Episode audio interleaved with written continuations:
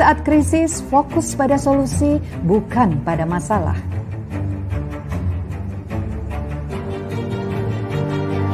Kerjakan apa yang kamu cintai, hal ini akan membuatmu tangguh karena kamu menciptakan kebahagiaanmu. Temukan tim, di masa seperti ini banyak yang merasa senasib sepenanggungan, saatnya cari teman. Bagikan kebaikanmu, sekarang saatnya berbagi apa yang kamu miliki tidak harus berupa materi, bisa juga tentang semangat diri. Bahagialah karena bahagia bukan suatu harus berjalan baik, tapi bagaimana kita bisa merespon dengan cara yang lebih baik. Selamat datang di obrolan dapur ibu.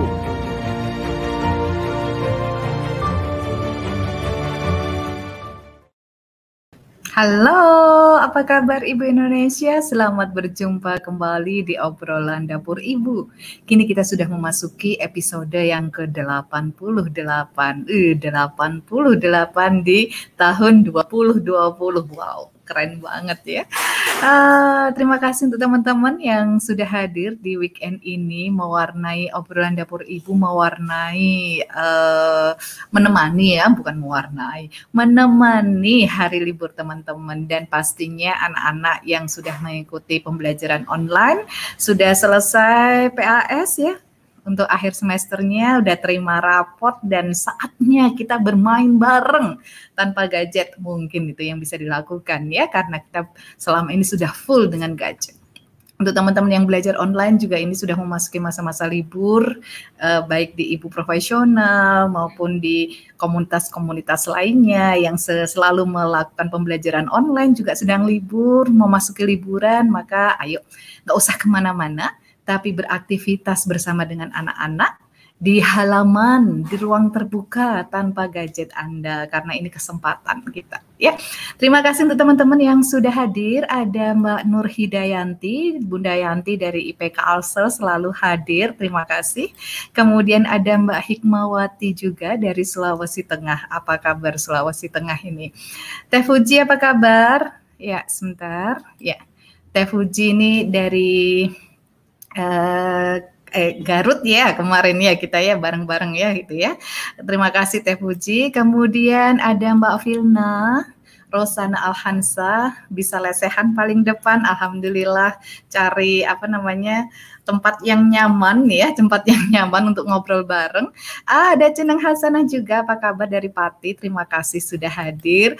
Ah, ada Ara Kusuma, halo Bunda ini second accountku. Wow, dia punya second account ternyata. Iya, pagi hari ini kita akan ngobrol bersama, kita akan ngobrol bersama bahwa kalau anak-anak itu sudah memiliki sosial media, akun sosial media, pertama kali kita pasti was-waskan kemarin-kemarin banyak yang tanya usia berapa sih Pak Dodi kalau sudah punya akun sosial media itu sudah terjawab dan uh, itu masalah biasa lah yang seperti itu. Tapi tapi ha, kalau mereka sudah memiliki second account yang tidak ingin orang tuanya tahu, waduh ini dia ada apa ini dan bagaimana apakah mungkin nah nggak usah berlama-lama langsung kita sambut Pak Dodi Marianto. Inilah dia Pak Dodi Marianto. Apa kabar Pak Dodi? Seger banget. Oh, seger, seger. Saya iya. menempatkan diri dengan iya, baik. dengan baik dan bisa nyaman gitu ya. Topiknya ini bikin second, gerah. Bikin gerah second account. Sampai ada yang tanya loh Pak Dodi, Bunda yes. Iva nih. Opik tanya Bun, apa itu second account? Wah. Nah, tunggu. Kita obrolkan sekarang. iya. Saya goyang-goyang ini supaya berasa sedikit nyaman. iya, ini. Ini topik yang agak sensitif. Oh, sensitif ya Pak Dodi ya. Iya. Uh, Sesensitif apa ini Pak Dodi? Dua garis ya. Oh, dua garis. dua garis apa Pak Dodi? Aduh, iya iya iya. Second account. Nah, biasanya kan anak-anak ini memang tidak tidak jamak dipahami oleh banyak orang tua gitu. Karena khawatiran orang tua itu hanya masih seputar ah anakku masuk sosial media. Anakku sudah enggak mau berteman denganku gitu kan.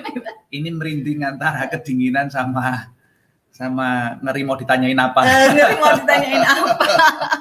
Iya, nah kemudian tiba-tiba ada gejala yang muncul bahwa anak-anak ini tidak mau berteman dengan dengan apa uh, bapak ibunya di sosmed, kemudian Kalau sudah berteman, ya udah, aku mau mau bikin sendiri yang bapak ibuku nggak ngerti tentang aku. Nah, ini gejala apa ini Pak Dodi sebenarnya?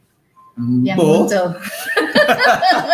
Karena ini muncul di anak-anak digital ya sekarang gitu ya? ini ya. Anak-anak digital yang sekarang sudah masuk memang digital native ya. Itu sebenarnya intinya adalah privacy mungkin ya. Privasinya itu pengen pengen pengen dihargai gitu, pengen dihargai. Tapi sudah terlanjur ke publish gitu kan. Sudah terlanjur ke publish. Nah, ada juga mengalirkan rasa di second account gitu kan. Jadi sebenarnya dia pengen dilihat orang tuanya melihatnya baik-baik saja. Oke, aku jadi anak baik berada di account ini. Tapi di account ini inilah aku. Aku tuh sebel banget. Wah, itu apakah pola komunikasi atau apa nih Pak Dudi yang menyebabkannya. Eh, second account itu apa? Oke. Okay. second account. Second account itu adalah ketika si anak saya misalkan saya Septi punya akun Septi Penny Wulandani, hmm. clear itu. Clear, clear. Clear, punya hmm. nama, kemudian namanya jelas, jelas itu. Kemudian akhirnya saya ceritanya baik-baik banget di situ ah, di Septi ah, nih. Nanti saya punya akun satu lagi namanya Esmeralda. Oh, okay, okay, okay. saya punya satu akun lagi namanya Esmeralda. Nah di situ saya mengungkapkan semua perasaan saya. Saya pengen ngomong jelek, saya pengen ngomong kotor, saya pengen benci sama seseorang itu diomongkan di Esmeralda. Sehingga kayak dua kepribadian gitu. Kenapa harus punya second account? Uh, karena merasa bahwa dirinya harus baik gitu. Karena image misalkan ya image, hmm. wah aku ini kan harus jadi, aku kan anaknya Pak Dodi, nah, aku nah. harus baik. Yeah. Aku kan anaknya Pak Heru, aku anaknya Pak ini gitu kan. Aku harus baik. Kayak tuntutan harus baik. Padahal di dirinya itu dia sebel dengan situasi yang yang terjadi saat itu gitu Pak. Siapa yang menuntutnya untuk baik? Orang tuanya Pak Dodi. Gitu. Oh. Ya Allah. Orang tuanya itu kesalahan Pak Dodi. aku kan anak ya. Aku kan sebagai anak gitu kan, sebagai anak Pak Dodi adalah orang tuanya. Ya. Itu kesalahan orang tua kalau boleh ngomong aku akan ngomong langsung. Nah, gitu loh. Apa tidak boleh ngomong? Selama ini mungkin tidak terbangun komunikasi gitu kan, hmm. tidak terbangun komunikasi antara anak dan orang tua. Hmm. Sehingga yang terjadi itu juga Pak Dodi ngelihat saya sebagai anak yang cute gitu ya. ya. anak yang kan anakku tuh manis banget ya, anakku tuh keren banget hmm. ya.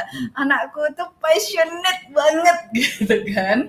Nah, tiba-tiba uh, di balik layar kalau ngelihat second accountnya, wah kasihan banget ya ternyata dia merasa kesepian, dia merasa sebel banget dengan kondisi yang ada gitu itu justru uh, curhatnya adalah curhat di second accountnya. Oh, nah, dengan, dengan siapa lalu mereka berkomunikasi di second account? Di second account ketemu dengan teman-teman yang sesama punya second account mungkin, gitu kan? mungkin ya. Ah. Saya nggak tahu Pak Dodi karena belum okay. belum pernah buat second oh, account. Punya tidak? Second tidak account. punya Pak Dodi. Ada Septi Pendi Wulandani dua. ya teman-teman. Tapi itu nggak ke kalau kita second account itu memang udah penuh di satu tempat, kemudian membuat lagi, gitu kan, membuat lagi account yang kedua, Septic ini mulai dari dua, isinya ada biar teman-temannya banyak, tapi ternyata nggak ke nggak ke itu juga, nggak oh. ke garap. Itu, itu juga termasuk second account. Iya, itu second account juga, tapi second account yang publish dan semua orang tahu bahwa Septi Penny dan Septi Penny 2 itu sama. Oh, lalu... Tapi kalau Septi Penny dan Esmeralda tadi itu dua pribadi yang berbeda. Jadi yang kita bicarakan second account yang, yang mana? Esmeralda. Ini? Oh Esmeralda. Iya kalau Santi Penny dua oke oke aja sih. Oke oke aja. Ya. Lalu apa yang diharapkan sebenarnya dari membuat second account? Second account itu releasing sebenarnya kalau anak-anak itu anak-anak remaja itu releasing bahwa aku kalau dulu zaman zaman saya remaja gitu ya hmm. itu punya diary. Uh, punya okay, diary okay. yang dikunci digembok itu Pak Dudi nah. ya. Itu SMP SMP siapa yang punya juga yang semacam itu ya. Diary digembok. Intinya apa? Orang tuaku nggak akan tahu tentang isi hatiku gitu. Ah. tentang isi hatiku di diary itu yang okay, digembok okay, gitu. okay. nah tapi sekarang anak-anak ini kan uh, jarang ya yang mau punya diary gembokan gitu. Apakah second account sama dengan diary? Iya second account sebenarnya sama dengan diary diary yang digembok itu tadi pengennya sebenarnya untuk releasing, tapi publish terusan gitu kan. Ah. Publish dan apa ditulis di sosmed gitu aja. Apa risikonya? Resikonya akhirnya kan kita punya kepribadian ganda yang pertama ya, nggak uh, jujur gitu nggak jujur di second ini second utamanya eh, di account utamanya nggak mau jujur kemudian di second account baru jujur nih rasa perasaannya seperti apa. Hmm. itu itu sebenarnya sama persis dengan ketika berhadapan dengan orang tua manis-manis aja. Kemudian ketika di diary sepuluh banget nulis semuanya. Ih jengkel banget hari ini. Di ini kan ibu di ini kan bapak. Uh gitu gitu itu. Nah itu ternyata ternyata muncul. Muncul adalah di pengen jujur. Hmm. Intinya adalah pengen jujur, perasaannya pengen jujur, tapi tempatnya tidak ada, gitu. Ah. Tempatnya tidak ada di rumah tidak tidak sebagai tempat untuk kita jujur. Gitu Mbak Dani. Bagaimana? Bagaimana sebenarnya? Saya agak heran aja ini sebenarnya yeah. topik ini itu uh, curcolannya Bu Septi yeah, yeah, yeah, yeah. atau Enggak, saya, atau saya, saya sebenarnya kasihan kasihan banget dengan anak-anak anak-anak remaja itu. Karena uh, orang tuanya nggak mau paham gitu loh. Orang tuanya nggak mau paham sehingga mereka harus memiliki second account gitu. Aduh Bu Septi empatinya terhadap ya, remaja ya benar-benar saya kalau kalau melihat anak-anak itu udah mereka itu anak-anak baik banget gitu kan. Mereka anak-anak baik. Pada dasarnya mereka baik. Yang membuat mereka terjerumus kepada hal-hal yang tidak baik itu karena kondisi rumah gitu kan. Kondisi rumah yang tidak ada ruang untuk bercerita apa adanya. Oh, gitu. oh itu Pak Dodi. Oke, okay, ini ya. tadi uh, apa? Uh, curahan hati seorang ibu. Yeah. Kita kembali ke otak kiri sebentar ya. Iya, yeah, ini Kita, perasaan nih, perasaan, perasaan nih. Kita definisikan dulu nih. uh, ketika mau, bener mbak Rini saya mau di di hack ini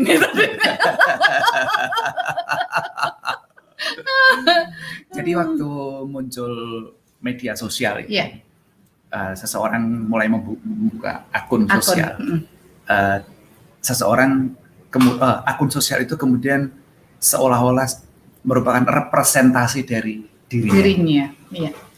Itu makanya disebut dengan istilah beranda yeah. teras wall. atau wall iya. itu yeah. artinya apa bahwa pada uh, akun media sosial kita itu uh. Kita ingin uh, menunjukkan sesuatu yang uh, kita ingin orang lain lihat tentang diri kita. Yeah. Gitu. Betul. Jadi mm -hmm. sekarang kita pampangkan itu adalah hal-hal yang orang kita pengen ingin. orang lain uh, kita ingin orang lain melihat kita seperti itu. Mm -hmm. Jadi kalau saya ini pengen dilihat sebagai uh, family man, gitu ya, mm -hmm. seorang uh, bapak yang sangat care pada anaknya, saya maka foto-foto tentang keluarga saya tunjukkan. Yeah. Lalu kemesraan saya dengan istri, uh, kemesraan saya dengan anak-anak mm -hmm. saya tunjukkan. Mm -hmm. Sehingga orang bilang, wah, Pak Dodi itu adalah laki-laki idaman, idaman. Gitu. saya pengen seperti itu. Iya.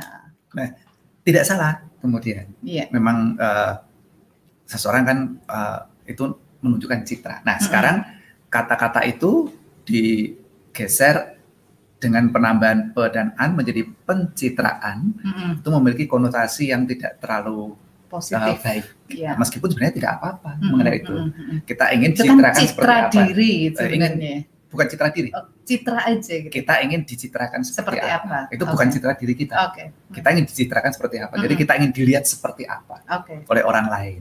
Nah, kadangkala kemudian yang menjadi persoalan ketika citra yang ingin dilihat orang lain itu ternyata bukan citra diri kita. Oh, Oke, okay. berarti justru berkebalikan gitu. Uh, tidak tahu saya. Oh. Yang berkebalikan atau tidak itu nggak penting. Okay. Yang penting bukan seperti itu. Iya.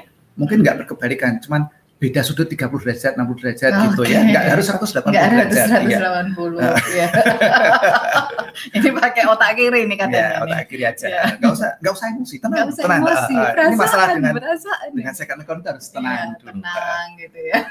Jadi uh, kita ingin sebenarnya kadang kemudian kita menjadi ngempet sesuatu yang kita pengen di sebenarnya kita nggak kayak gitu tuh. Iya kita itu kayak gini ini. Hmm, hmm. Tapi saya sudah terlanjur terlanjur uh, tampil seperti itu. Hmm, Saya ini soleh, uh, luar biasa tekun. Kalau ngomong itu ayat dan hadis. Waduh. Kemudian sekali-sekali saya pengen meso. Tapi kan nggak enak. Kan? kan sudah image-nya sudah terbangun. Betul. Berarti harus bikin second account. Nah gitu. kemudian kemudian karena saya tidak pengen citra saya itu rusak, rusak. tapi saya ingin menyalurkan uh, diri saya itu tadi, maka kemudian membuat second account. Hmm. Jadi second account itu bukan akun kedua seperti Septi Penny Wulandani dan Septi Penny Wulandani dua, bukan seperti itu. Yeah. Itu bukan second, second account. account. Ya.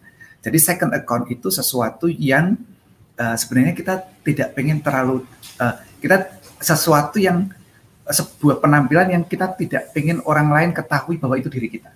Oh, oke, okay. kayak namanya beda. Nah, kemudian maka iya. kemudian yeah. diberi nama yang berbeda, berbeda. atau diberi okay. nama sandi hmm. atau diberi nama apa saja. Hmm. Yang penting hmm. hmm, hmm. agar sebenarnya orang lain uh, kita tidak pengen semua orang tahu mengenai hal itu, itu. kecuali beberapa yang kita inginkan. Atau dirinya sendiri saja gitu ya? Uh, tidak, tidak bisa juga. karena Jadi media sosial adalah media. Mengapa dia tampilkan media sosial? Hmm. Karena ya, dia pengen ada orang yang tahu. Oke. Okay. Jadi ya. kalau dia tidak pengen ada orang yang tahu, maka betul wujudnya ada daerah dan gembok, gembok itu uh, di bawah rawa pening. hilang.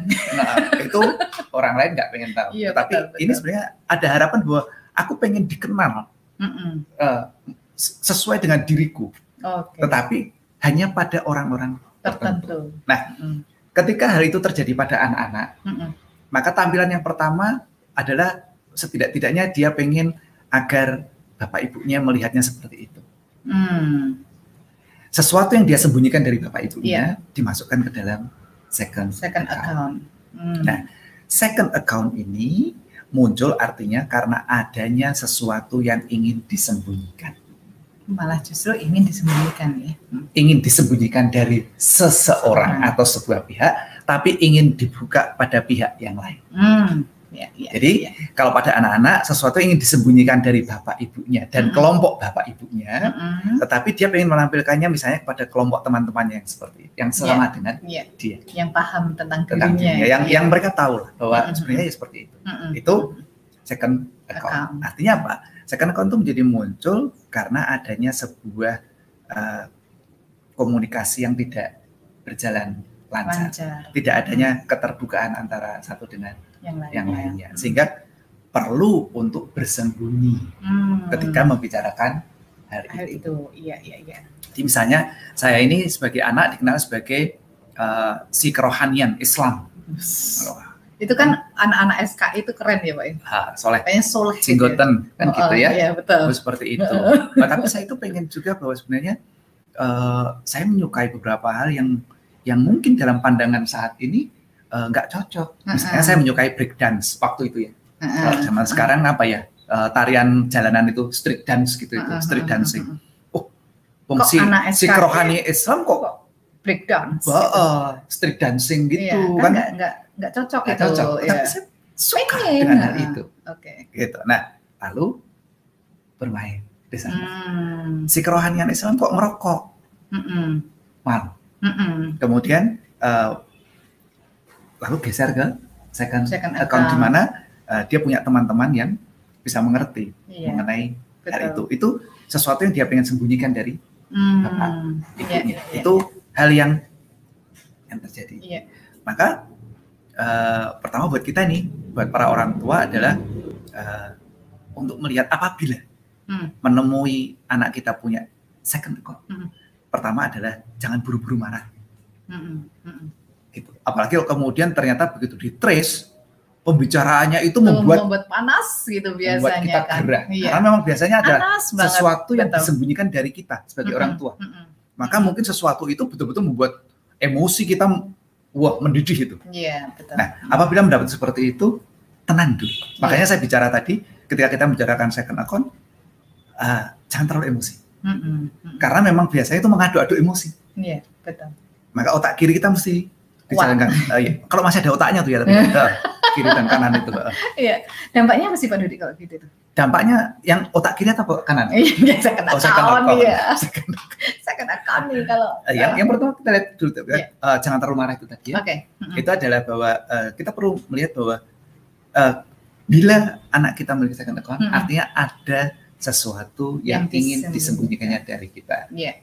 Mm-hmm. Artinya apa? Bila ada sesuatu yang disembunyikan, mm-hmm. bahwa pola komunikasi kita artinya tidak lancar gitu. Tidak baik, tidak sehat. Mm-hmm. Itu indikator tidak sehatnya. Yeah.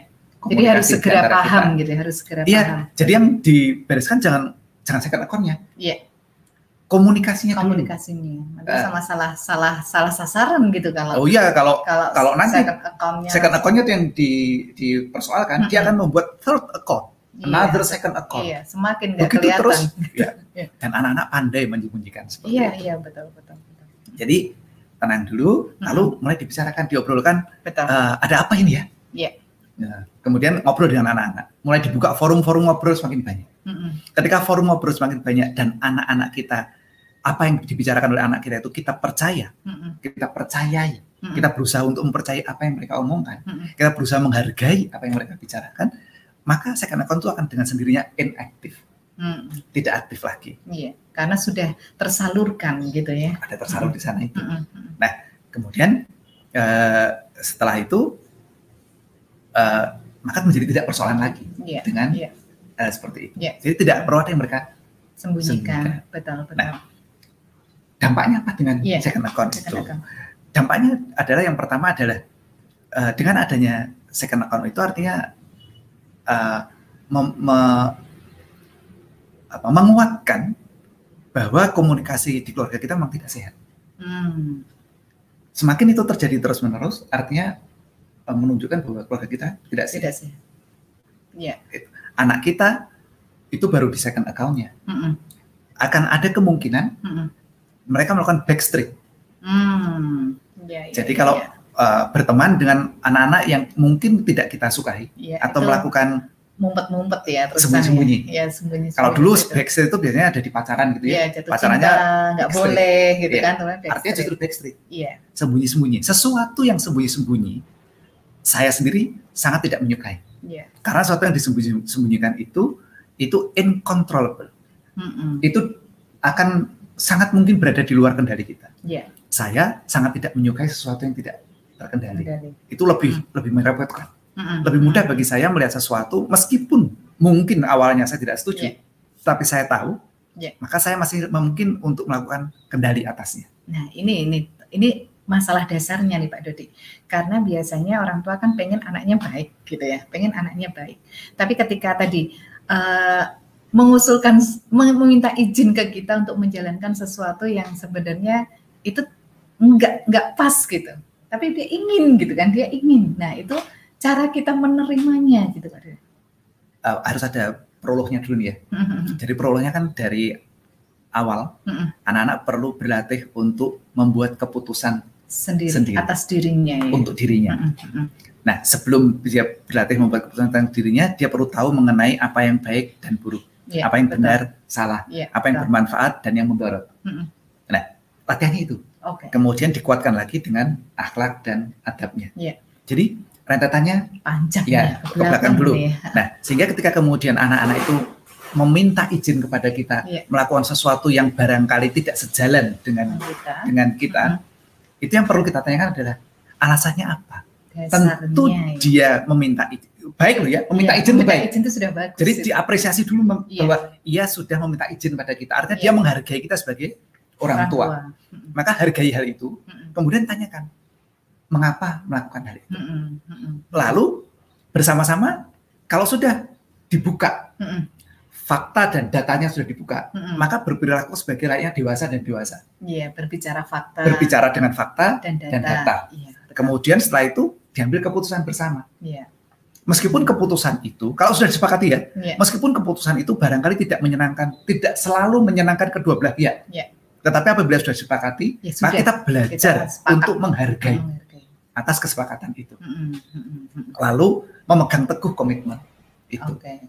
Nah itu uh, hal-hal yang yang penting untuk untuk uh, kita bersama belajar me yeah. melakukannya. Mm -hmm. Nah dengan demikian ini akan lebih enak. Yeah. Mungkin bapak ibu akan bertanya, apakah hmm. anak saya punya second account? Hmm. Ya. Hmm. Terus terang kepada hmm. anak-anak, eh, nak mas, pada punya second account enggak? Iya. Dan kira-kira jawabannya apa? Anak saya menjawab, punya dong, gitu. Tapi bilang punya dongnya itu bibirnya sumringah, iya. tertawa. Sehingga nah. saya agak lebih tenang gitu. Karena terus terbuka. iya, punya. Nah. Emang ada yang mau disembunyikan dari bapak ibu? Nah. Ini, ini, ini jawaban mereka.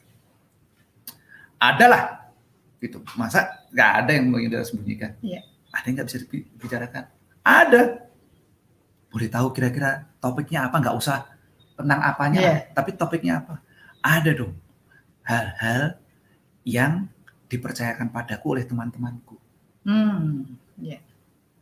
oh oke okay.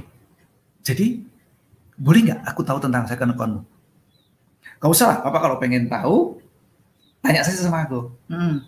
Nanti kalau memang bisa aku ceritakan, aku ceritakan. Kalau tidak, ya minta maaf tidak bisa. Iya, karena sebagai konsultan second account.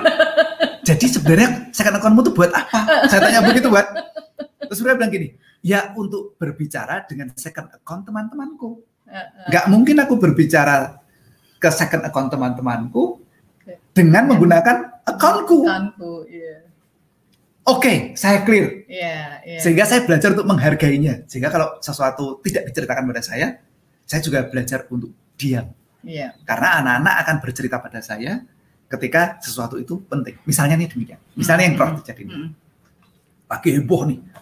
Lagi heboh tentang uh, aneka macam hal. Wah, hebohnya uh, para orang tua itu bercerita tentang anak-anaknya begitu ya. Hmm, hmm, gitu. Terus saya saya ya sambil ya, karena uh, sambil seneng banget gitu. Ngopi gitu tuh saya bilangin keren banget ya. Keren ya anak ini keren pada, banget. Oh, ini gitu. pada punya kegiatan ini. Hmm. Oh, pada punya kegiatan ini. Hmm. Terus, uh, beberapa anak saya kemudian uh, dua di antaranya itu kemudian uh, berbicara kepada saya itu begini. Uh, Bapak bisa nggak uh, minta tolong kepada itu teman-teman Bapak itu untuk sedikit mau mendengarkan tentang anaknya. Mm -hmm. Saya, saya ternyata gitu. Yeah. Eh, kenapa? Oh iya, itu aja. Jadi tolong tuh bilang sama teman-teman. Pesannya cuma itu, itu menyampaikan uh, message-nya gitu aja. Tolong tuh ya, uh, mereka dengarkan aja mm -hmm. anak-anaknya. Mm -hmm. Dan saya sudah mencukupkan tidak, dengan hal itu. Tidak kepo. Saya tidak men mencari tahu yeah. siapa, emang ngapain, yeah. terus gimana anak toh? kenapa? Anak itu kenapa? Yeah. Orang tuanya emang kenapa? Dan saya, saya tidak.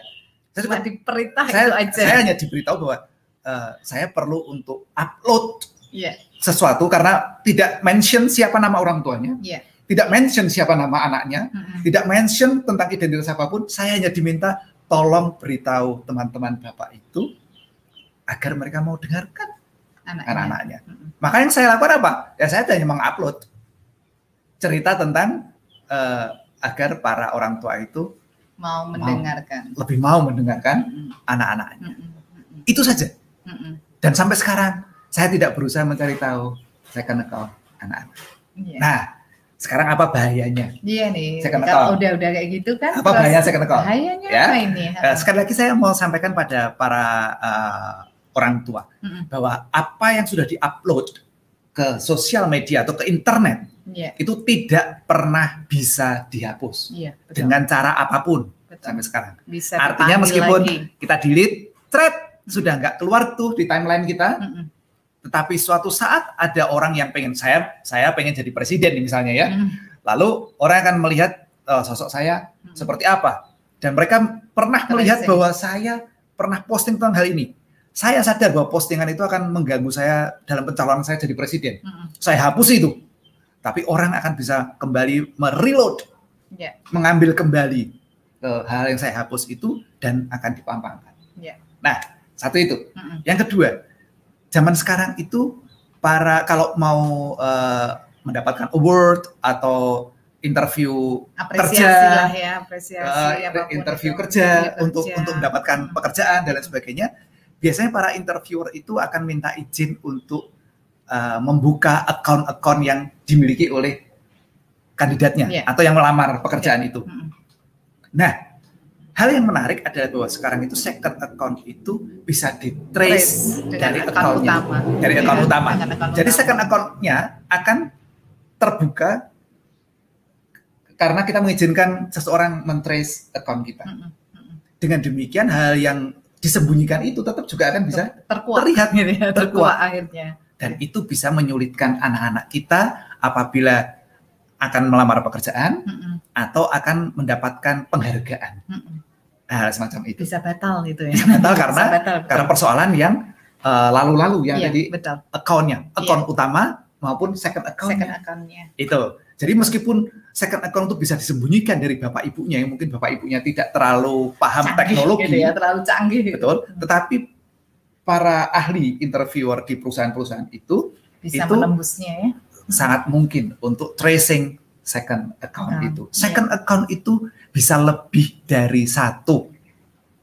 Jadi ada kalanya dia menyembunyikan satu hal ini pada uh, dengan account ini. Mm -hmm dianya tujukan pada orang tertentu mm-hmm. Untuk berbicara dengan yang lain dia akan menggunakan buat account lagi. bukan buat buat account yang iya. lain yeah. untuk membuat yang lain akan buat account yang lain. Iya, iya. Itu capek sekali Jadi itu ya. second account itu bisa banyak benar, banget. Benar, benar. Dan seseorang yang punya second account itu akan terlihat mudah lelah.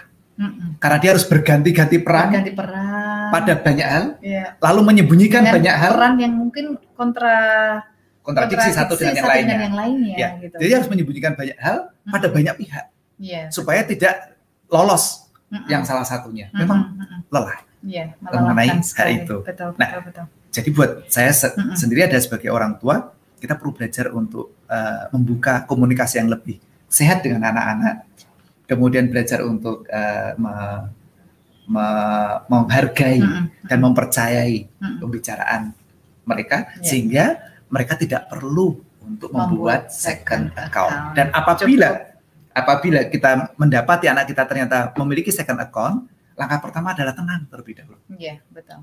Lalu gunakan uh, karena itu kan mengaduk-aduk emosi, yeah. maka kita perlu tenang terlebih dahulu. Mm -hmm. Kalau kita nggak tenang, nalar kita cepat, yeah. pendek jadinya, betul, betul. dan nggak bisa mikir. Yeah. Maka setelah tenang, gunakan nalar sepenuhnya.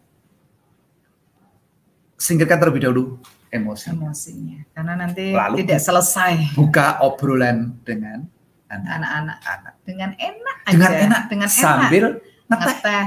Gitu, gitu ya. enak itu. Oke, terima kasih Pak Dodi. Sudah 33 menit berlalu dan sudah kita hmm. menerima diskusi dari teman-teman. Oh iya, Nih ada Mbak Hikmawati, anak saya juga ikut nonton Pak Dodi. Pak Dodi itu kok goyang-goyang kayak anak-anak. Ya. Mungkin Pak Dodi ini kaki... lagi itu lagi apa namanya? Uh, tadi tadi eh, perasaannya yang sedang terkoyak-koyak sehingga badannya harus goyang-goyang dan menanyakan ke saya. Nah itu adalah untuk mengangkat nalar sebenarnya karena sedang sedang emosinya. Gitu. Dan saya ternyata ketarik lagi dengan uh, perasaan gitu kan. Dol, luar biasa makanya ya. Mungkin Dodi itu dulu maksudnya kategori kalau anak-anak sekarang disebutnya barangkali hiperaktif kali. Mbak Eka Santi baru pulang dari pasar. Waduh, belanja apa ya Pak Dodi ya kalau pulang dari pasar kalau ya? saya jelas. kalau pulang pisang. pisang. Mbak Gina apa kabar? Selalu seru kalau lihat Bu Septi dan Pak Dodi. Terima kasih. Salam untuk Kakanda. Iya. Pak D. Lukman hadir juga, terima kasih. Mbak Murni juga hadir, rumah yang kondusif, ya harus ada rumah yang kondusif. Iya, tetap sehat ya Mbak Murni. Iya. Solo merah merona ini. Merah merona hmm. ya di sana. Mbak Gema, wah ketinggalan nih Habibah hadir menyusul Pak Bu. Iya biasanya nomor satu duduknya di depan sana. Wah, Arab Saudi subuh Pak Dodi, Mbak Devi Nokta, apa kabar? Iya. Ya, semoga sehat selalu dan situasi segera pulih sudah iya. banyak yang kangen dengan iya. tanah suci. Dengan tanah suci mm -hmm. ya. Kemudian ada lagi Mbak Nur Fitri Nasir. Assalamualaikum, waalaikumsalam. Fitri di Bawakan hadir telat buka HP anak rewel. Ah, semoga. Anak nih. rewel itu yang pertama bahagia dulu. Iya. Karena apa? Bisa bersuara, bisa rewel, uh, bisa melakukan sesuatu. Itu menyampaikan sesuatu ya Tapi, sebenarnya. Sedang belajar, sedang menyampaikan, belajar sesuatu. menyampaikan sesuatu. Nah, kita perlu belajar untuk memahami, memahaminya. Iya. Semakin cepat kita pahami, rewelnya iya. akan semakin selesai. cepat selesai. Dan itu akan terus seperti itu sampai remaja. Jadi kalau anak ini kok agak rewel nih seperti apa sebenarnya ingin menyampaikan sesuatu ke kita dan kita nggak berusaha untuk memahaminya gitu kan. Iya. Jadi itu kesulitan, panjang. kesulitan komunikasi. Iya, iya, Ketika iya. komunikasi itu sudah lebih mudah, maka hmm. rewelnya akan hilang dengan iya, sendirinya. Iya. pertanyaan ya Pak Dodi dari Adin nih Pak Dodi. Bapak Ibu bagaimana dengan anak-anak yang masih balita dibuatkan akun media sosial oleh orang tuanya di mana ada foto-foto dia dari kecil. Nah, ya itu jadi, orang tuanya yang perlu belajar kayak seperti itu. Uh, uh. Karena uh, pertama dia sudah sebenarnya itu uh, apa namanya? breaking uh, breaking the rules. Uh, jadi consent agreementnya berintervensi mengintervensi hak anak. Privasi ya. ya hak, hak anak. Hak anak. Ya. Salah satunya adalah hak privasi dia kemerdekaan hmm. dia untuk menyampaikan apa yang dia perlu sampaikan tentang iya, dirinya. Iya betul betul. Jadi uh, ya menurut saya kita sebagai orang tua kita perlu ber, berhati-hati dan dan awas agar tidak tidak memasuki ranah yang yang sebenarnya itu uh, intervensi terhadap kebebasan, ya. kemerdekaan anak-anak dalam mengekspresikan dirinya. dirinya. Betul. Jadi seolah kita sebagai orang tua merasa berhak untuk mewakili ekspresi ya, anak-anak. Ya, ya. Apalagi waktu apa anak-anak marah-marah di di video kemudian diupload anak lagi ngapain lagi nggak nggak seneng sebenarnya kalau dia lagi udah besar lihat itu nggak seneng ya kita upload gitu nah, itu kan itu itu hal yang lebih lebih parah lebih lagi. parah lagi itu. Jadi uh, hmm. saya termasuk misalnya begini nih, ada yang lucu-lucu bukan? Uh, hmm. Video yang saya baru saya terima. Hmm, video yang lucu-lucuan seorang anak uh, sudah usia mungkin kelas 4, 5, 6 SD begitu hmm. mungkin ya, hmm. uh, pakai baju pramuka, disuntik dan oh, iya. takut sekali. Takut sekali. Sehingga berbagai uh, zikir keluar astagfirullah, masya Allah dan sebagainya itu keluar dan yang lain tertawa, gurunya tertawa, teman-temannya tertawa, temuan itu diupload buat saya begitu saya mendapatkan video seperti itu, saya akan segera drop. Yeah. Tidak akan pernah, insya Allah tidak akan pernah saya share ke yang lainnya. Meskipun itu lucu kelihatannya, yeah. Yeah. sederhana. Saya hanya memikirkan apabila yang bersangkutan si anak itu suatu saat melihat videonya, apakah dia bangga atau dia merasa malu? Kalau itu memalukan yang bersangkutan, maka tidak selayaknya saya ikut menyebarluaskan sesuatu yang membuat malu yang bersangkutan. Iya betul karena itu sebenarnya untuk tujuan kepuasan egois itu, itu ya ego orang tuanya kan itu kepuasan orang tuanya itu kan itu sebenarnya yang kayak gitu itu ya. ya kira-kira orang dewasa sekitarnya. Iya, orang dewasa. Jadi kita orang dewasa kita kita melihat itu lucu, Betul. menggelikan, lalu kita bagikan pada teman-teman. Iya. Itu memang salah satu ciri yang tidak menarik. Dagelan-dagelan iya. kita itu kan dagelan-dagelan yang mengolok-olok tubuh, iya. mengolok-olok sifat iya. dan lain sebagainya, iya. mengolok-olok ciri yeah. cacat seseorang. Yeah. Hal yang tidak menarik seperti yeah. itu, tidak cerdas sama sekali. Betul, betul. Jadi, marilah kita uh, uh, melihat dengan lebih baik di media yeah. sosial ini. Apabila melihat sesuatu, lihat apakah kalau saya posting hal itu atau saya forward hal yeah. itu, ketika yang bersangkutan melihatnya, mereka akan senang. Yeah. Kalau tidak, saya akan yeah. drop.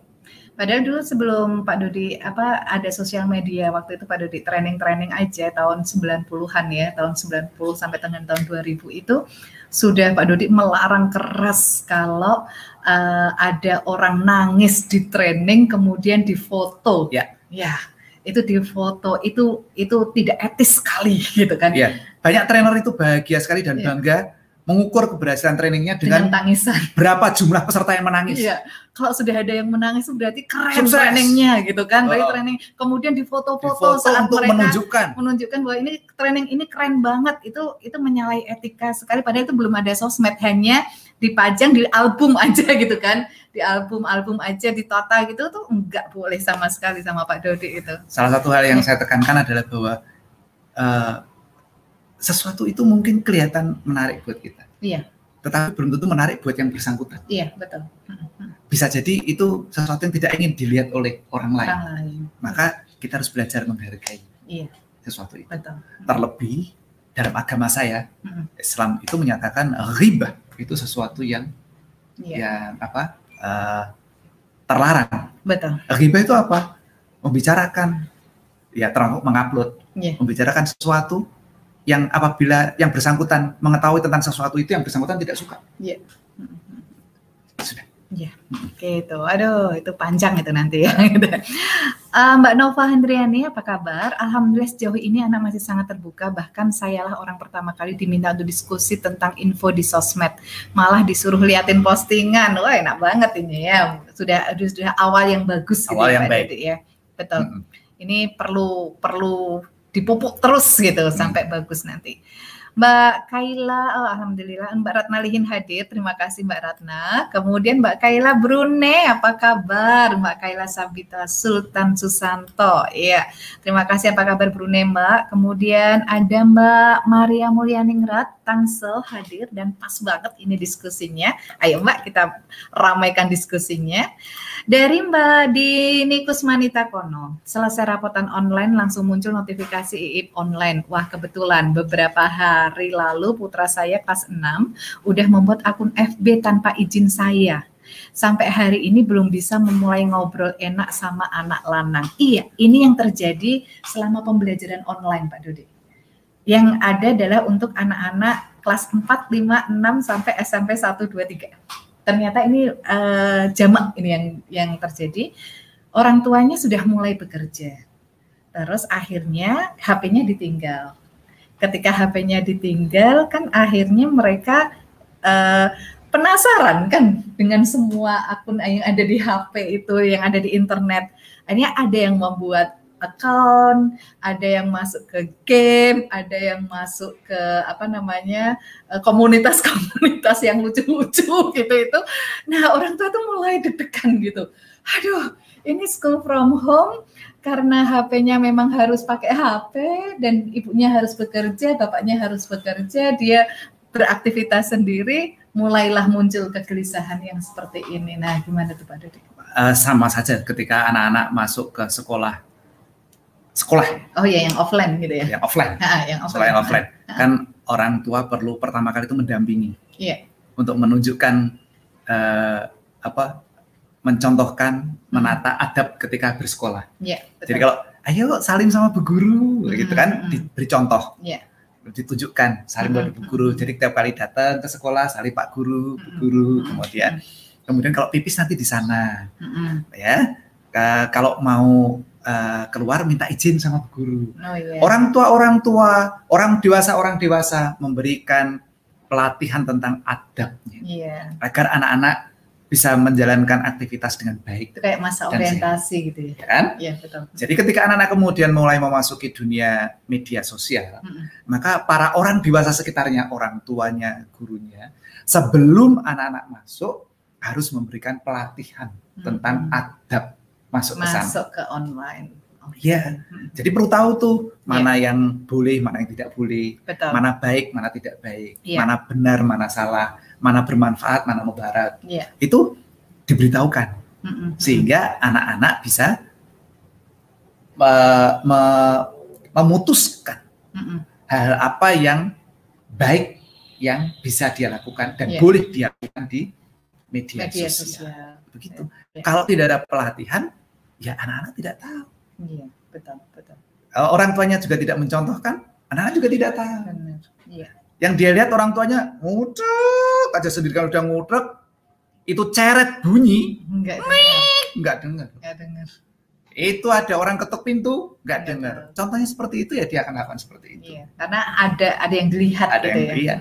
Anak kan memberi, melihat contoh. Mm -mm. Kalau tidak ada yang memandu, anak juga tidak tahu. Mm -mm. Tidak ada yang memberitahu rambu-rambu yeah. mana yang forbidden, mana yang boleh belok kanan, mana yang harus dilarang belok kiri, mm -hmm. dan seterusnya.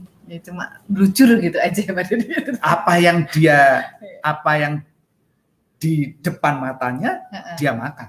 Iya. Padahal di media sosial itu kita disajikan semua hal mm -mm. yang terlarang pun akan bisa dengan mudah tersaji mm -mm. di depan mm -mm. mata. Nah, kalau tidak diberitahu rambu-rambunya ya mm -hmm. ya memang berat untuk iya. anak-anak yeah. memasukinya. Yeah, Jadi kalau yeah. kemudian anak-anak saya sudah buka akun tanpa memberitahu saya, lah pernah diberitahu enggak sebelumnya bahwa untuk membuka account mm -hmm. sebelum usia sekian, Mas, Mbak perlu memberitahu Bapak Ibu ya. Mm -hmm. Kalau tidak pernah diberitahu lah jadi dia buka ya apa salahnya? Kalau terlanjur sudah terlanjur gimana Pak Harus? Diobrolkan. Kan cuma diobrolkan aja. Ya. Iya, hmm. diajak ngobrol. Hmm. Mengapa? Untuk apa? Iya. Terus uh, nanti akan digunakan untuk apa? Hmm. Itu dibicarakan. Iya. Kalau kemudian penjelasannya sangat masuk sangat akal. masuk akal dan hmm. dan memang sudah selayaknya, hmm. ya kemudian dibicarakan berikutnya. Apa yang harus dilakukan berikutnya? Iya, iya, iya, iya, iya. Ya. Oke.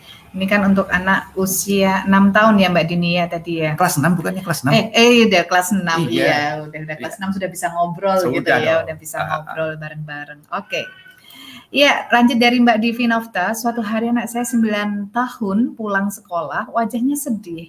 Waktu saya tanya ada apa, dia menjawab saya sedang tidak ingin membicarakannya. Wah, ini emang ya anak-anak anak-anak 9 tahun ke atas tuh sudah mulai ini. Oh, berat ternyata untuk menahan diri, menanyakan dan mengorek lebih jauh, Pak. Iya. Iya. iya. Kadang tuh anak-anak cuma ini biarkan aku sendiri gitu kan aku pengen nyepi sendiri aku pengen di kamar sendiri gitu itu emang ya anak-anak yang meminta seperti itu ya, ya kita perlu menghargainya iya betul uh, barangkali memang mereka belum ingin bicara iya kita sebagai orang tua itu pengennya apa sih kalau ada kesusahan pada anak segera kita bantu iya kita bereskan uh, uh, gitu uh, pengennya ya padahal bukankah aneka kesulitan itu adalah tahapan untuk mereka makin kuat Iya, betul. Apabila kita belajar untuk uh, menahan diri, untuk yeah. tidak segera mengulurkan tangan mm-hmm. dan lain sebagainya. Yeah. Iya. Uh, apabila anak kita baru demam sehari, jangan buru-buru dikasih antibiotik. Mm. Nanti Tunggu malah ya. malah salah gitu. Enggak tumbuh imunitas, imunitas tubuhnya. tubuhnya. Kita lihat terlebih dahulu nih, ini apa nih demamnya? Mm-hmm. Oh, tumbuh gigi. Mm-hmm. Oh ya, besok pagi sudah reda. Ah. Oh, ada bisul. Oke, begitu bisulnya pecah, sudah. Yeah. Jadi kita tahu mengenai kira-kira apa yang diperlukan. Betul. Bagaimana dengan anak-anak kami? Anak saya yang pertama itu kalau oh ini lebih parah nih. Kalau mm-hmm. anak saya yang pertama itu kalau lagi sedih begitu tuh yang dilakukan apa? Saya cari kan, Enas di mana? Enas, ini tahu tuh di mana? Uh, nanti saya segera tahu tuh berada dia berada di mana. Yeah. Dia pasti berada di toren. Mm-hmm. Kebayang ya, toren 10 meter tuh dari dari atas tanah itu. Mm-hmm. Dan ya saya belajar untuk tenang terlebih dahulu. Iya, iya. Cuma oke. Okay, oke, okay, gitu. Lalu ketika sudah turun, saya tanya ngobrol uh, sambil ngeteh gitu. Uh, Apain tadi? Itu melihat-lihat mbak-mbak sama mas-mas di asrama itu ya gitu. Kebetulan belakang rumah saya asrama. itu asrama mahasiswa. Jadi yeah. sebelah kiri untuk asrama mahasiswa putri, sebelah kanan untuk asrama mahasiswa putra. Uh. Tadi ngeliat yang mana? Ke mbak-mbak atau ke mas-mas? Gitu. Ngobrol di, santai di, dulu. Di, guyoni aja nah, gitu ya Pak Dodi ya gitu. Uh, ya walaupun toren tuh 10 meter kok iya, gitu. Uh, saya tanya, apa sih ngapain? Kalau di sana tuh bisa lihat langit tanpa tanpa apa? terhalang, terhalang tanpa terhalang. Lihat langit. Emang dari bawah nggak bisa lihat langit. Beda lah. Gitu. Oh, Oke, okay. ya sudah itu kan persepsi seseorang. Yeah. Bahwa ternyata dari bawah dan dari atas toren tuh langit beda gitu. Ya nggak yeah, apa-apa. Oh, nggak pengen lompat. Mm -mm. Wih, emang ngapain nah, setelah itu nanti lambat laun dia akan cerita kenapa dia berada di sana, di sana. dan hmm. terus terusnya dan biasanya kalau sudah turun tuh udah selesai hmm. udah kalau dia bilang sudah selesai sudah nggak usah lagi. nggak usah dikorek-korek lagi gitu. Uh, ngapain sih? Sebenarnya masalahnya apa sih? Uh, gitu nggak usah nggak seneng anak-anak remaja itu. Anak saya yang kedua beda lagi. Yeah. kalau ungkep-ungkep atau ungkep di kamar. Mm. itu. Terus saya kalau masuk gitu saya cuma tanya apa yang bisa bapak bantu?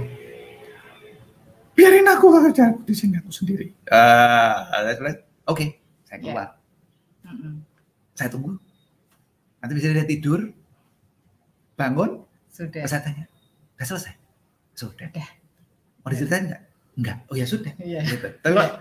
tadi itu oke okay, saya dengarkan. Mm -hmm. Jadi kalau dia pengen cerita saya dengarkan, kalau dia tidak pengen cerita saya di.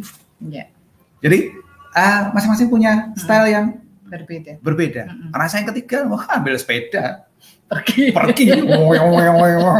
gitu. Ambil cari keringat, muter-muter uh, gitu. Dia harus releasing yeah. semuanya itu dengan ini lah. Kalau ketika sudah berkuda, dia langsung ajak, Bapak, uh -huh. Bapak, ayo ke, ke tempat kuda. Nah, saya sudah, oh, ini bukan jadwalnya, uh -huh. tempat kuda ya. Saya cuma, yuk berangkat ke tempat kuda memacu. Memacu, memacu kudanya kenceng eh, gitu kan. sudah. oke yang penting ada pelatihnya. Yeah. dan dia patuh pada pelatihnya. Yeah. kalau pelatihnya bilang aman stop gitu. stop. Yeah. jam jam. Wah, itu bahayanya gitu. kalau uh, belum saatnya punya sim sudah punya sepeda motor juga. Nah. Itu bahaya itu. Pasti lari dengan sepeda motor. Nah untunglah bahwa kami itu yeah. belajar untuk mematuhi aturan. Nah, semuanya 17 tahun. Sudah itu. ya gitu. Iya iya iya iya iya. Ini uh, menarik ya Pak Dodi karena oh jawaban lagi nih Masya Allah Pak Dodi bisa menjawab apa yang belum saya ketik. Ditinggal sebentar anak Keren.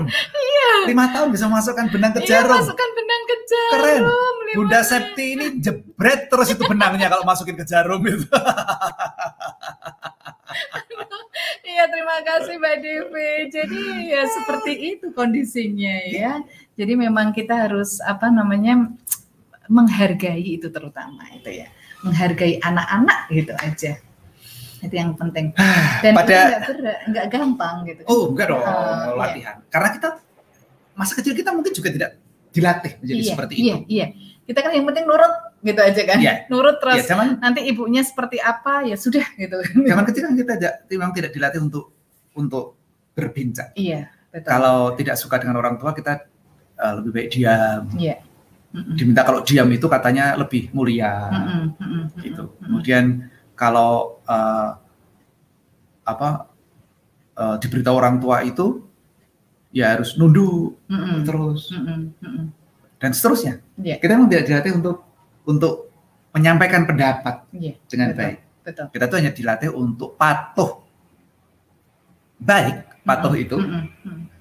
Jadinya seperti saya bukan? Mm -hmm. Anak yang patuh begitu. Mm. Baik. Taat. Rela menolong dan tabah. Suci dalam pikiran, perkataan dan perbuatan gitu kan ya. Itu ya nggak apa-apa.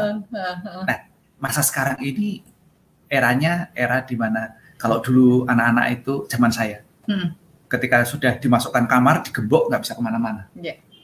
Zaman sekarang itu kalau anak-anak kita masukkan ke kamar kita gembok mereka malah bisa melihat dunia, dunia, melihat dunia ya. dan berbicara dengan siapa saja. Yeah, yang penting HP-nya di bawah. Yang barangkali mungkin tidak kita suka. Iya, iya, iya. iya. Kita sembunyikan HP-nya, dia punya HP kedua. Iya, betul. Jadi bukan hanya second account, ada second HP nanti itu. Iya, iya, Begitu iya, kira-kira. Iya, iya, Jadi iya uh, akan menjadi lebih enak bila kemudian kita bisa ngobrol dengan anak-anak. Mm -hmm. Sekali lagi saya sampaikan, mm -hmm. tidak selalu hasil obrolan itu akan membuat kita senang atau yeah. kita setujui. Yeah. Tetapi setidak-tidaknya kalau kita ketahui mm -hmm. persoalannya, meskipun kita tidak bersepakat atasnya, mm -hmm. itu akan lebih mudah kita melakukan kendali, yeah. kita melakukan kontrol, kontrol atas ya. hal itu, yeah. sehingga suatu saat nah, kita lebih bisa meluruskan apabila hal itu kita anggap melenceng. Yeah Betul. Gitu. Mm-hmm. Jadi jangan buru-buru juga bahwa setiap anak harus selalu benar. Yeah. Belum tentu. Banyak Boleh hal, gitu ya. banyak mm-hmm. hal yang sebenarnya kita dapatkan pembelajaran hidup kita itu justru dari kesalahan, kesalahan. dan kegagalan. Iya. Kebayang ya, seneng banget kalau kita bisa belajar dari kesalahan. Memang awalnya, aduh, itu rasanya ada ya ngedelong banget, tapi setelah itu menohok banget kemudian mendapatkan sesuatu yang luar biasa pasti. Ya, dan, tidak apa -apa. dan dikasih kesempatan anak-anak hmm. itu, kasih kesempatan hmm. mereka. Untuk melakukan itu. Iya. Oke, yang telat-telat, aduh harus nonton ulang nih. Iya, nonton ulang ya Mbak Indri, baru ya soalnya Mbak ini juga baru datang Mbak Novita, masalah walaupun menyimak sebentar karena terlambat dapat ilmu. Makasih Pak Dodi, Alhamdulillah. Dan terakhir ini dari Mbak Riris Novi, ilmu yang baru buat saya Pak. Terima kasih. Berarti orang tua tidak perlu memaksakan untuk tahu setiap masalah yang dialami anak Pak. Kalau saya masih ngeyel untuk tahu kenapa anak saya seperti ini atau kenapa begitu. Pertanyaan sederhana. Yeah memang bisa mengetahui semua hal tentang anak-anak. Iya, betul. Mungkin. Nggak mungkin. Hmm. Dan apakah kita juga akan mengetahui semua persoalan anak sampai mereka, mereka besar dewasa, nanti? Iya. Oh, kita sudah keburu nggak iya. ada ketika iya. anak dewasa nanti. Iya. Dan apakah kita setelah nggak ada juga masih ngeyel mau mengetahui urusan anak-anak? Jadi iya. akan lebih baik apabila kemudian kita menyiapkan anak-anak untuk bisa menyelesaikan, menyelesaikan. persoalan Dirinya. diri mereka sendiri. Iya menjadi decision maker, kemudian problem solver untuk dirinya sendiri itu jauh lebih dahsyat dampaknya gitu daripada kita kepo gitu ya. Mungkin, mm -mm. mungkin. Saya juga tidak tahu ya. Mm -mm. Anak saya masih dalam proses mm -mm. terus menerus juga, mm -mm. sehingga uh, pendapat saya mm -mm. mengatakan bahwa apabila kita menyiapkan anak-anak itu untuk bisa mengambil keputusan terbaik untuk dirinya, mm -mm. mengetahui tentang mana benar salah, mm -mm. baik buruk, manfaat, mudarat dan sebagainya itu yang kemudian mereka bisa mengambil keputusan terbaik untuk yeah. dirinya. Betul. Maka saya belajar untuk menghargai iya. keputusan yeah. itu. Yeah. Ini contoh sederhana, contoh sederhana nih ya. Uh, anak saya mau beli motor, Hmm. Dia pilih motornya motor tua. Saya kan isinya was-was mulu. Deg-degan gitu rasanya. Kalau mogok, kebayang nggak? Bahwa mereka kemudian bakal begini lah. Dulu semua motor bapak itu motor tua. Iya. Oh, saya baru nyadari juga iya, iya, bahwa iya. saya tidak pernah membeli motor baru. Iya. Mobil juga tidak pernah membeli mobil yang baru. Semua mobil saya mobil tua, tua. motor saya motor tua dan mogok di jalan itu berkali-kali. Mm -hmm. Dan itu saya ceritakan kepada anak dengan ketawa-ketawa. Mm -hmm. Lalu anak-anak ketika kemudian mereka memutuskan untuk membeli motor tua, saya sudah khawatir kalau mogok dan lain sebagainya. Gimana? Nanti kalau dorong gimana? Nanti kalau bannya ini dan seterusnya dan seterusnya. Iya. Jadi sering kali kita ini uh, apa ya? uh, terlalu banyak khawatir iya. tentang dan ternyata anak -anak. jawaban anak uh, anak saya mengajukan itu adalah Bapak Ibu itu menceritakan sesuatu yang sebenarnya memang sedih tapi membuat bangga gitu loh. Kalau saya tanya, ya. eh, kenapa mesti motor yang kayak gituan? Uh, gitu. Kayak Bapak bisa beliin motor baru aja. Uh, uh, gaya nih, gaya. Aslinya kan was-was. Iya. Kemudian dia bilang bahwa uh, dia memerlukan itu untuk uh, masuk dalam sebuah komunitas. komunitas. Uh, oke, okay. saya yeah. belajar belajar untuk oke. Okay. Dan berikutnya saya sudah dapat SMS habis dorong. Gitu kan? Kan gitu tuh selalu was was aja isinya. Mana kepikiran sekarang ini musim hujan uh, lalu ada covid dan sebagainya. Tapi saya perlu belajar untuk menghargai yeah. keputusan, segala keputusan. Keputusan itu penting banget keputusannya. Iya. Aduh, terima kasih teman-teman. Tiga menit lagi kita akan berpisah. Ini Mbak Bunda Iva setelah diskusi materi ini akan ngobrol ke anak-anak tentang account. tentang account ya. Santai, yang santai. Iya, santai aja. Tentang account-account ini kita bertahap aja ya dan ngobrol penting itu untuk Tentunya ngobrol. ngobrol. Iya, Mbak Gemma Nur Habibah masih mending orang-orang tua yang penasaran sama apa yang dialami anaknya daripada orang tua yang cuek bebek gak pernah nanya kabar anak-anaknya. Entah itu anak yang tinggal bersamanya maupun anak yang hidup jauh di luar kota. Buat seluruh orang tua yang peduli dan perhatian sama anak-anak kalian hebat semuanya. Iya kadang ada yang cuek banget sebenarnya terserah lah gitu ya Mbak Nadia. Kemudian ada juga yang terlalu care gitu. Nah itu kata terlalu itu ya Pak ya? Saya tidak tahu mana yang lebih baik. Tetapi dua hal itu adalah hal yang uh, menurut saya sama-sama tidak bukan bukan merupakan pilihan. Iya. Yeah. Uh, jadi ya mari kita menjadi orang tua yang sebaik-baiknya menjadi teman terbaik untuk yeah. anak-anak kita, kita, tempat di mana mereka yang pertama akan cerita, cerita. tentang segala hal tentang yeah. Yeah. dirinya uh, hal-hal yang sebenarnya kita akan membuat kita mungkin was-was, tetapi hmm. mereka berani untuk menyampaikannya pada kita. Hmm. Saya sendiri kagum pada orang tua saya. Hmm. Di SMP, usia SMP itu berarti usia saya baru 13, 14, 14. 14 tahun itu, saya minta izin kepada Bapak Ibu saya untuk bersepeda dari Salatiga ke Surabaya. Berarti itu sekitar tahun 82. 82, 83. 82. Saya uh, minta izin untuk bersepeda dan orang tua saya mengatakan boleh. Oke. Okay. Kebayang nggak? Mm -hmm. Lihat putra putri kita saat mm -hmm. ini di usia 14 tahun itu mm -hmm. dan lihat ketika kemudian mereka tiba tiba minta izin untuk naik gunung bersepeda jauh. Kita udah wah mulut saya ini sudah rocos untuk memberikan aneka petatah petitif petuah untuk Ini mereka apa Google Live eh. Google Map-nya harus dipasang ya. Posisi share share live ya, share live location ya. Bapak itu saya hanya menanyakan hmm, perlu bekal berapa. Yeah. Dan ketika saya sebut angka itu mungkin tidak masuk akal karena kecilnya. Dan ibu saya juga cuma memberi segitu. Enggak ditambah-tambah juga ditambah. gitu ya nggak dinyatakan gimana nanti hidupnya yeah. dan lain sebagainya. Ya sudah gitu itu. Yeah. Dan saya masih hidup. Iya. Oh, Dengan seperti saat ini. Betul, dan betul, betul. Itu sesuatu yang menurut saya luar biasa dari mm -hmm. bapak ibu saya. Mm -hmm. Tetapi yang saya tidak tahu adalah kemudian ini cerita dari teman bapak saya mm -hmm. bahwa di sepanjang arena di mana saya akan berjalan itu, bapak sudah menyiapkan aneka tamu. Bapak saya tentara Hmm. Jadi punya banyak teman tentara hmm. di banyak hmm. titik. Di sana-sana siapa siapa siapa iya. gitu ya. Dan beliau hanya mengatakan mungkin titip anak saya. Tapi saya baru tahu setelah saya Selesai. setua ini hmm. dan tahunya pun dari teman bapak saya. Yeah. Sementara saya tidak tahu apa yang dikerjakan oleh bapak, bapak saya. Ibu ya. Oke, menarik Ayo, sekali. Terima kasih Pak Dodi, sudah satu jam kita berlalu dan terima kasih teman-teman semuanya. Semoga tetap uh, sehat, sehat, bahagia. Ya. Sehat akunnya juga. Akunnya juga sehat, gitu ya. Akun anak-anak juga ya, sehat. Ya, ini menunjukkan memang menjadi citra diri kita. Nah, itu penting buat orang tuanya ya untuk bisa menunjukkan bahwa akun orang tuanya itu adalah citra diri yang aslinya orang tuanya, bukan pencitraan gitu. Nah, ini. Dan kepada anak-anak juga uh, kita buat mereka punya orang tua yang nyaman untuk diajak ngobrol, mm -hmm. sehingga mereka tidak memerlukan second account yeah, betul. untuk menyembunyikan citra, citra dirinya. dirinya. Oke, terima kasih. Sampai jumpa di obrolan dapur ibu sesi berikutnya. Assalamualaikum warahmatullahi wabarakatuh.